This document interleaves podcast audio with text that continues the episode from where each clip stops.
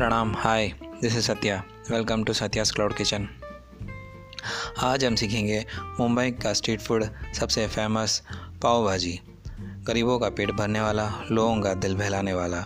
वाकई ये पाव भाजी बनाने में आसान भी है और खाने का मज़ा ही कुछ और है। दरअसल, पाव, बन को कहते हैं पाव। और भाजी जो सब्ज़ी जो बनता है, सब्जियों से जो बनता है, उसे हम भाजी कहते हैं। तो चलिए, आज हम सीखेंगे पाव भाजी बनाने के तरीके और उसके ज़रूरतमंद चीज़ें पाव भाजी बनाने के लिए। और उसके लिए जो इंग्रेडिएंट्स हमें ज़रूरत पड़ते हैं, वो है ग्रीन पीस मटर। उबला हुआ मटर थोड़ा ले लीजिए, सौ ग्राम जितना, और उबला हुआ कालीफ्लावर ले लीजिए, वो भी सौ ग्राम जितना, और आलू ले लीजिए, बड़े साइज़ का आलू, तीन ले लीजिएगा अच्छा रहेगा। और कैप्सिकम ले लीजिएगा, शिमला मिर्च जो हम कहते हैं, वो तीन ले लीजिएगा, बड़े साइज़ का। फिर हल्दी टेस्ट के लिए और नमक भी स्वाद के अनुसार। और धनिया पत्ता। और शिमला मिर्च, लाल मिर्च पाउडर ले लीजिएगा। टमाटर, चार टमाटर जितना ले लीजिए, बड़े साइज़ का। प्याज भी ले लीजिएगा। बड़े साइज़ का ले लीजिएगा। दो ले लीजिएगा, सही रहेगा। फिर कसूरी मेथी स्वाद के लिए और नींबू का रस। दो नींबू ले लीजिए, उसका रस निकाल के रख लीजिए। फिर जिंजर गार्लिक पेस्ट स्वाद के लिए और पाव भाजी मसाला और हिंग एक चुटकी स्वाद के लिए। और बटर। बटर तो बहुत ज़रूरी है। बटर के बगैर तो पाव भाजी अधूरा है। चलिए, अभी हम शुरू करते हैं। इसे किस तरह बनाया जाता है? पहले अब अपने गैस में तवा रख लीजिएगा, जो राउंड शेप का होता है, और उसे थोड़ा गर्म कर लीजिए। और उसमें शुरू कीजिएगा तो उसमें थोड़ा पानी डाल दीजिए। डेढ़ सौ जितना, डेढ़ सौ एम जितना, डेढ़ सौ से दो सौ एम भी चलेगा। अगर आप थोड़ा ज़्यादा कम ले लेते हैं तो कोई प्रॉब्लम नहीं है, डाल दीजिएगा। फिर उसमें कैप्सिकम को बारीक से काट के डाल दीजिए और टमाटर को भी बारीक से काट के डाल दीजिए और दोनों को अच्छी तरह मिला के रखिएगा और ताकि उसी गर्माहट में वो पकने लगेगा। जैसे वो पकेगा, आपस में मिलने मिल जाएँगे आराम से। फिर उसमें आप डालिएगा उबला हुआ आपका ग्रीन पीस और जो मटर है, फिर कालीफ्लावर डालिएगा, फिर आलू को स्मैश करके डाल दीजिएगा। उसके बाद आप इसमें थोड़ा शिमला मिर्च पाउडर डालिएगा, फिर सबको एक साथ अच्छी तरह मिलाइएगा।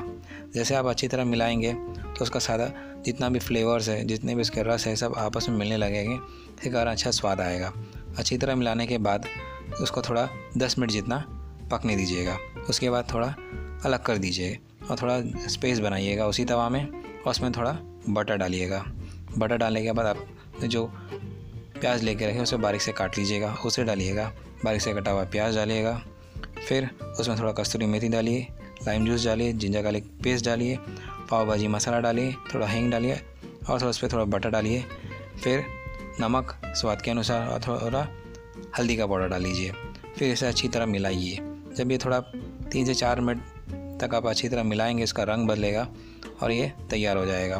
फिर जितने भी आपने मसाला आपने मिला के रखे हैं, जिसमें आपका आलू है और कॉलीफ्लावर है, पीस पीस है, जिसके आपने स्मैश करके रखा है, उसके साथ मिला लीजिए।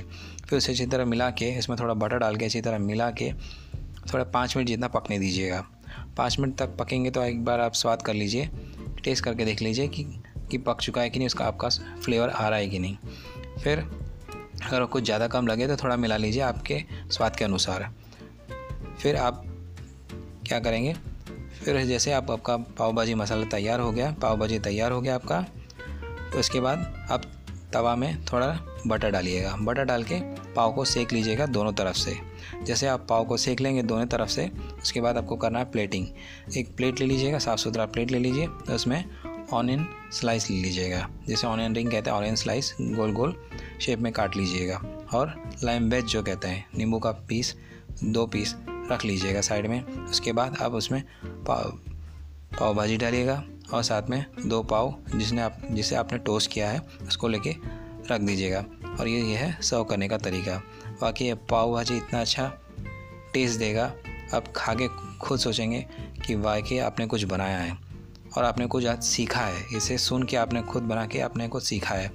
अगर आप इसे बना के देखें, आप मुझे कमेंट करेंगे तो मुझे इतना अच्छा लगेगा कि, मैंने किसी को कुछ सिखाया है किसी को कुछ बताया है किसके कारण मेरा मन खुश हो जाएगा कि मेरे को भी अच्छा लगेगा कि मैंने कुछ किया है मेरे कारण किसी को फ़ायदा हुआ है किसी ने कुछ जाना है किसी ने कुछ सीखा है। बाकी आपको ये मेरा ऑडियो कैसा लगा मुझे ज़रूर कमेंट कीजिएगा लाइक कीजिएगा और आपकी राय ज़रूर बताइएगा। टिल देन अपना ख्याल रखिएगा। Take care bye.